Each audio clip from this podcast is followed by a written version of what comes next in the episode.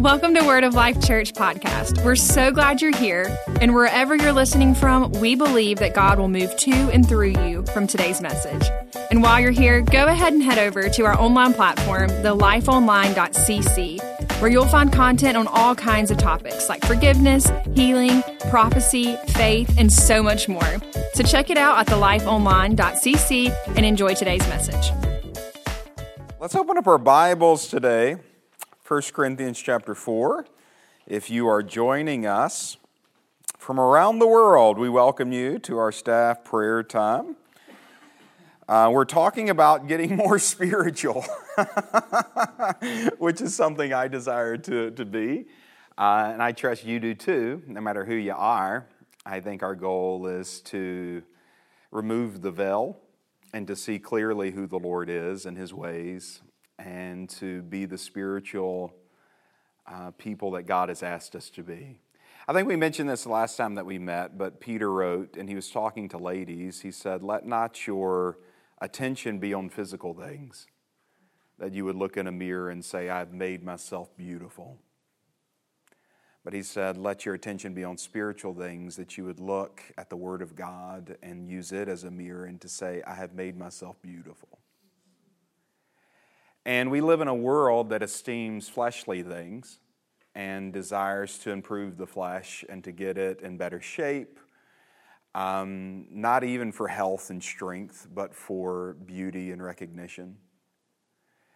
Um, that desires so strongly to present itself as impressive through the way we talk, through the way we post on social media, the comments, the likes that we get, the interactions that we get. We live in a world that is incredibly mindful of physical things, of status. Um, psychologists even tell us that before we even talk to someone, when we walk up with someone, because of the way that we've been trained, we rank them on if we'll be able to interact with them, if we should be intimidated by them if we should not be intimidated by them. Because we esteem, just in and of the self, fleshly things. The world, the flesh, the devil have trained us to esteem fleshly things. And the Lord is giving us the call of John in Revelations to come up higher. That if you have, Paul said it this way, that if you are of Christ, seek those things that are above seek those things that are of Christ. And so we're on this journey to become spiritual people, a spiritual man, a spiritual woman. We said this last week. How many of those do you actually know? Uh, how many spiritual men do you know? How many spiritual women do you know? People who are governed by the Spirit, not governed by the flesh, not governed by the world. And let me just paraphrase this by saying what I'm about to say. In no means am I saying that I have ever met one person who was perfect at this. Um, and I have met some very spiritual people, but there have been moments where I have seen that they have been incredibly in their flesh. And don't we see that with every person in Scripture as well? That we, we see moments of beautiful surrender and times where they were incredibly in tune to God and His working in the earth. But then other times where we see them very carnal and making mistakes. And even the great apostle Paul, who had visions and revelations of the Lord and called up to the third heaven, is the same guy who wrote, There's many times I know to do some things, and I find myself not doing the things I know to do. And that gives me comfort. I don't know about you. Uh, but the goal is to arrive to a place of Christianity. And remember where that name came from. It didn't come from disciples, um, it, it came from people who looked at people who were disciples of Jesus and said they are like Christ, they are Christians. And the, the hallmark of Christ was seeking purely spiritual things, that, that out of this, I don't live by bread alone.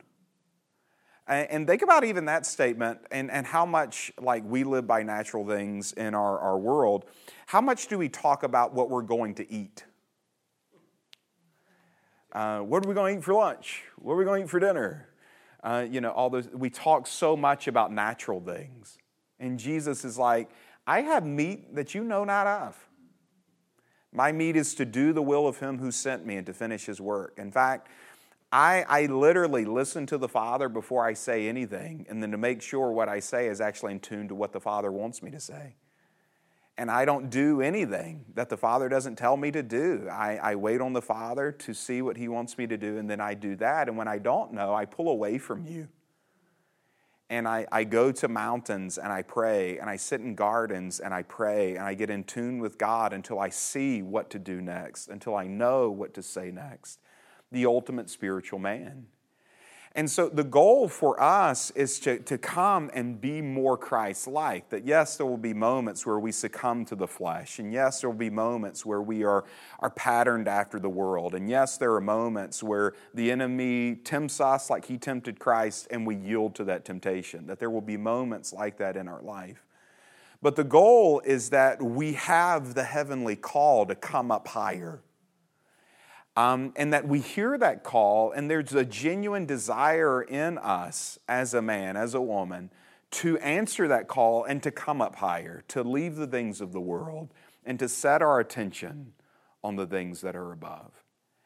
And so, this is kind of a journey um, to get there, and steps on which to get there, and ways to kind of refine our lives to get to that place. And there was somebody that I had in my life who was a very spiritual man, one of the more spiritual men that I've ever met, a people, a person that I genuinely saw model Christ, um, not just from a stage, but even behind the scenes and personally. And out of that, um, he wrote a, a book, and in the book, he talked about the hallmarks of a spiritual person. And we talked about one of those. He listed three, and I just want to kind of take those three things and build those things out. The first one being that the, the hallmark of a spiritual person esteems earthly things lightly. And if you've ever read Tozer's book, The Pursuit of God, which is a, a book that I highly recommend, I think it's chapter two where he talks about that same premise that if you are in the pursuit of God, it means the esteeming of earthly things is not on your radar. And he uses the example of Abraham. I went back and read that story. I thought, you know, just seeing it in this context and see it in this light, that you see Abraham is a man that's incredibly blessed by God, and the Bible literally calls him very rich. And um, he's at this place where he has a lot of the things that people would think that they would get. It's like, you know, in our, our lottery, lottery obsessed culture right now, it's like, if I won the lottery, what would I do? It's like, Abraham kind of won the lottery in the sense of he was very rich and he had a lot of the things that people would look at. And then there's a strife that arises in his family and a strife that arises in his, his company. And strife is a spiritual thing. Um, it is the manifest presence of the devil. Love is the manifest presence of God. Strife is the manifest presence of the enemy. He is the spirit of Cain that makes a brother turn on another brother, um, that, that causes division. Um, and so the spirit of tri- strife is when I'm sowing discord, and God hates it. He hates discord. Of when through my thoughts or actions, I am creating discord between me and someone else or someone or something else because it is the manifest presence of the devil. He is filled with hate, he is filled with strife. And so it's a spiritual thing. So here you have Abraham with all of these natural things, but he knows spiritually, I am off right now, and this is not good.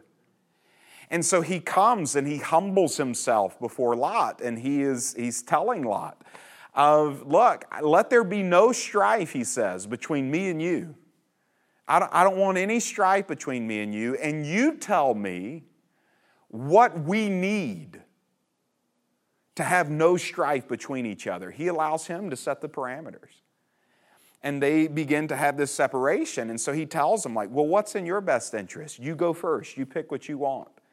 And Lot esteems earthly things very highly. So what does he do? He looks with the eyes of the flesh instead of the heart of the spirit and he sees the most well watered land and he sees this earthly place that it's like, that'd be perfect. I can go there and prosper. I can go there and my, all my earthly things will get better. I may leave my spiritual covering. I may leave my spiritual leader. I may leave the, the spiritual source that all these things have come from. But like my, my flesh sees all these earthly things, the land is very well watered, it's the, the best of the land. And so I will take my family in this direction. And he settles in the plains that overlook Sodom and Gomorrah. And he takes the best of the land. This is very selfish. Uh, this is um, esteeming himself better than someone else. This is taking what he wants for himself and, and not leaving Abraham, like who's the reason why he has all of this. Um, not leaving Abraham, he's leaving him with the worst while he is taking the best. And you know what Abraham does? He lovingly lets him have it because these earthly things meant nothing to him. But to have no strife, that he esteems spiritual things above natural things, to have a place of love and to have a place of peace and to have a place of harmony meant more to him than the riches of this world. And so he let it go. Uh, and out of that, the Bible tells us that after uh, Abraham separated himself from Lot, God took him up to a mountain and showed him all these other things and said, All that you see, now I will give it to you. And this is very interesting to me because, you know, there's always been within Christianity, it's like, is it right for a Christian to have wealth? Is it right for a Christian to have resources? Like, how much is too much? And you, you see a lot of people think, well, Christians shouldn't have that, that's too much. But then if, if I've been all over the world and if you took somebody from, you know, certain places in the world and showed them whatever watch you have on your wrist, whether it's $10 or $20, they could come back and be like, you have more than me.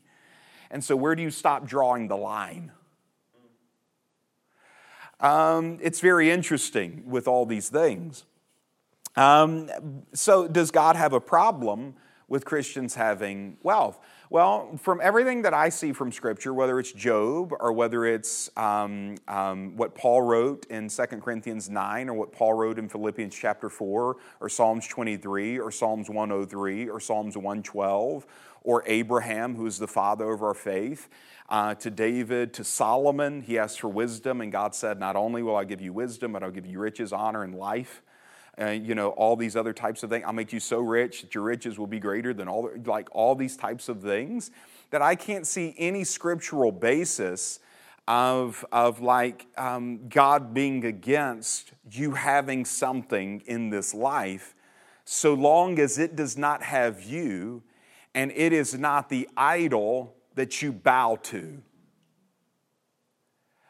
Um, this is a very interesting question, and this is not my notes at all. Maybe I didn't even need my notes. Uh, if you were to do a fill in the blank, blank is always on my mind. You can write that down if you're listening to that on podcast right now, like blank is always on my mind. What is, what is blank? Blank is always on my mind. What is blank? Is it your kids? My kids are all, is it your health? Is it your fitness? Is it your money or your lack thereof? Uh, is it um, the sickness? Is it getting a new car? Is it getting a new house? Blank is always on my mind. Whatever blank is, is Lord. That is your Lord. What you worry about, you worship. And this is why Jesus said, uh, you know, in Matthew 6, no man can serve two masters. And he said, you, You'll either serve one or the other. And he said, Let me tell you what the two masters is it's me or it's money. Uh, and this is where money is always on their mind. That's why we have a lottery obsessed culture. Money is always on our mind. Possession, stuff, status from stuff is always on our mind. And then what does Jesus say? Take no thought because worry about those things is worship of those things. Whatever I'm worrying about, I'm bowing my knee to.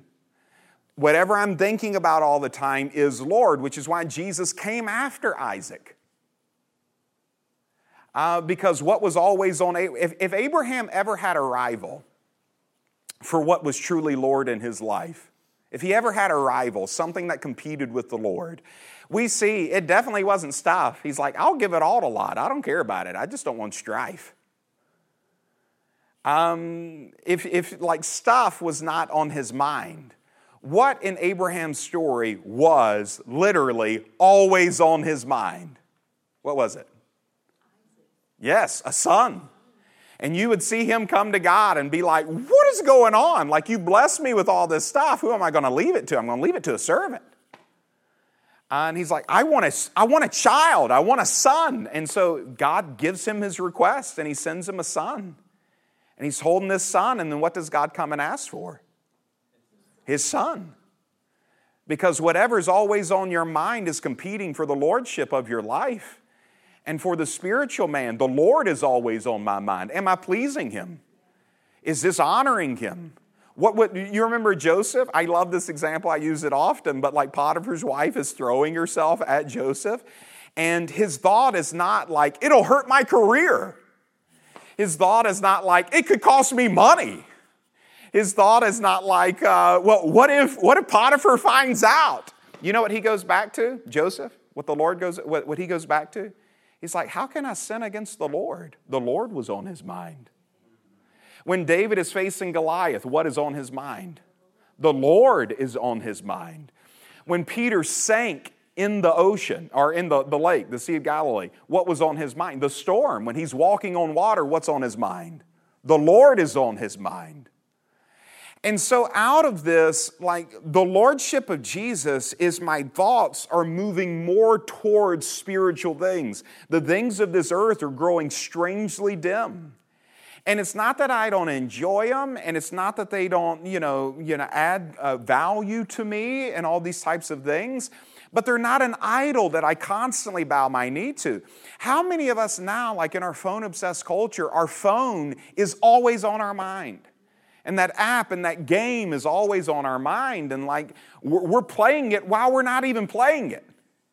And we're thinking about what we'll do next on it, or like a show is always on our mind. And somebody says, Well, what's the this is like this is next level. For everyone listening to podcasts i'm talking to staff. This is next this is for the deep sheep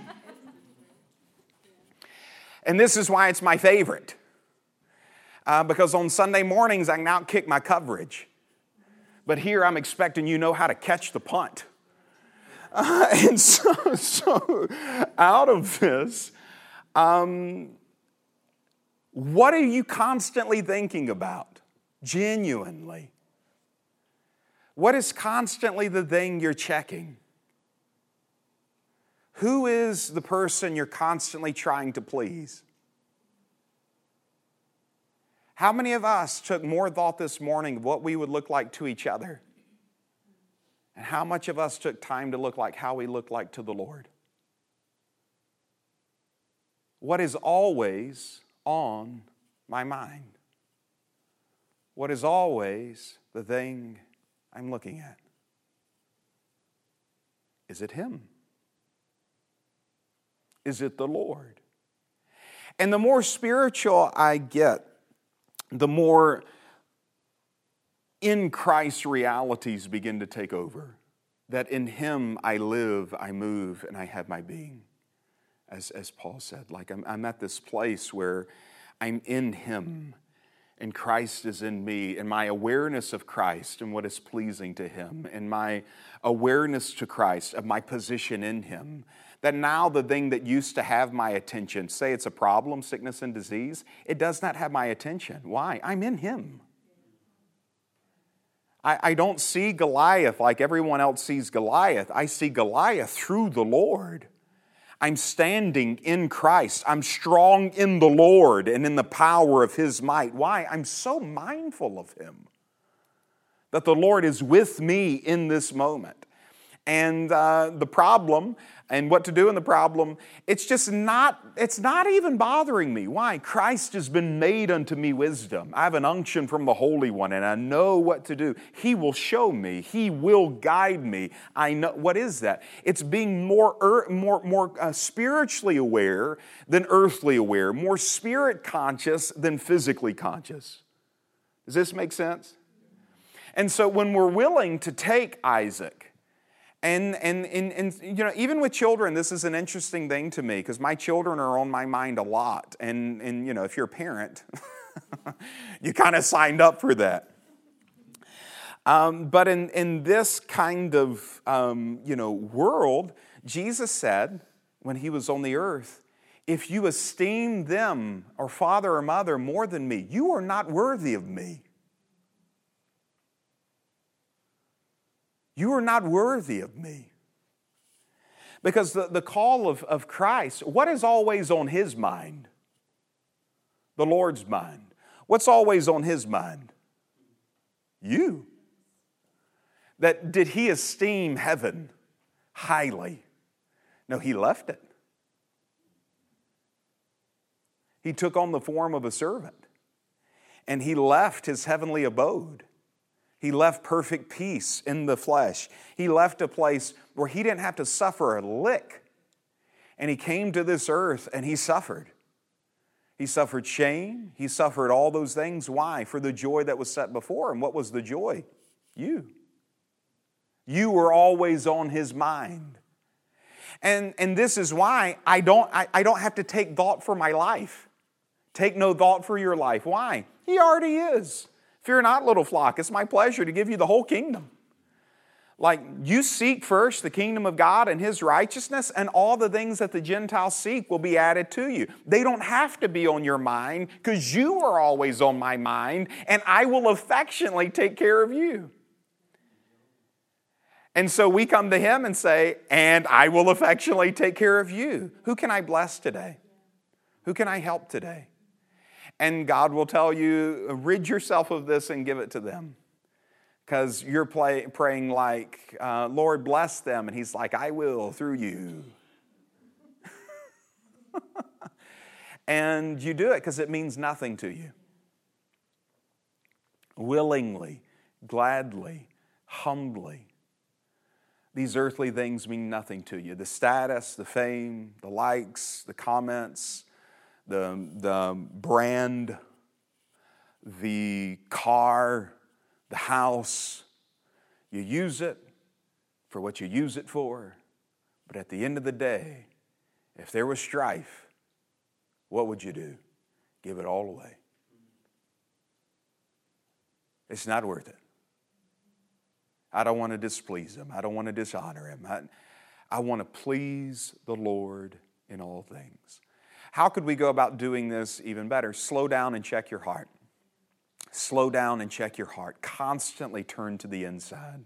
Would the Lord desire me to say this? Would this displease Him? Would the, the Lord desire me for, to joke about this? Slow down the next time you reach for a phone. Slow down the next time you reach for the, the, um, the um, um, I had an instance this morning. I was tired. I was on my way to, the, the, to work out. I'm like, I need something to get me going. Uh, and I thought immediately in my mind, and I haven't had this thought for a long time, I'm like, I'll listen to something uh, that will like get me like going. Because like I work out with a six year old, but he's like a Marine. And he is crazy strong, like crazy. Like, I'm like, what in the world? Like Jack. I was in like the locker room the other day. and He took off his shirt, and I'm like, you did that just to shame me. Uh, like, I mean, he is Jack Jack. He is I've never seen anything like it. Uh, you know, and he's, he's, hum, he's great.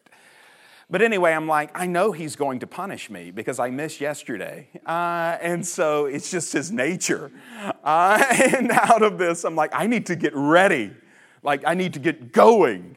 And so I thought, I had this thought come to turn on music that had like a beat to it, you know, something that just get the, get the engine revving. And then I thought back to, I had this thought come from my heart of what happened Sunday PM. You ought to come to Sunday PMs. Um, and and every I'm saying that for the people on podcasts too. There's something different there. It's kind of like this. There's just something different in the water. Um, and and out of that um, Sunday PM at the end, I just had this like song come up out of my heart, and just had a moment of being filled with God's Spirit. And it was basically like surrender and like whatever you want me to do, I'll do. And like these types of things. And like in my so in my mind i'm thinking i need something to get me going. Like rev the engine. Get me ready. And then in my spirit comes this thought of like i surrender. I'd rather have connection with the lord than a good workout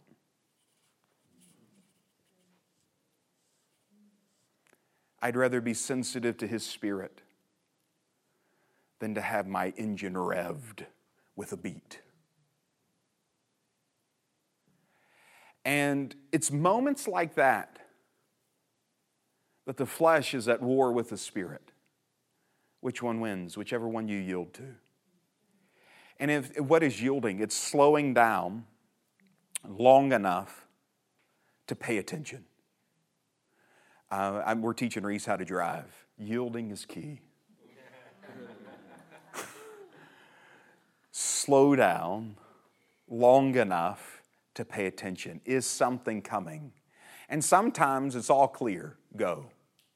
But other times, there's something you don't need to miss.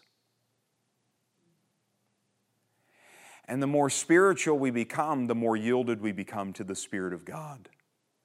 And we slow down and we're listening to our heart, and we're slowing down and we're, we're leaning towards our inward man, uh, the hidden man of the heart. And we're becoming more Christ like. And we're coming and answering that call to come up higher. Amen. We never got to point two, which was all the notes were for. Uh, but I guess it doesn't hurt uh, for another little lesson on point number one. Um, let's pray today. Father, we come before you. We love you.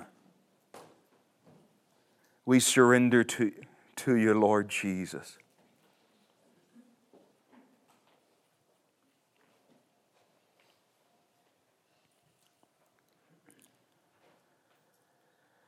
We surrender to you, Lord Jesus.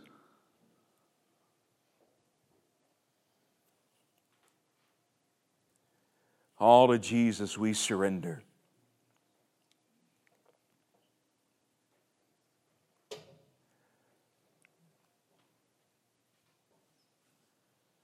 Father, let our heart be in tune with you. Let us seek those things that are above. Let us have these, these moments of, of just deep surrender. Deep consecration. Our life is not our own.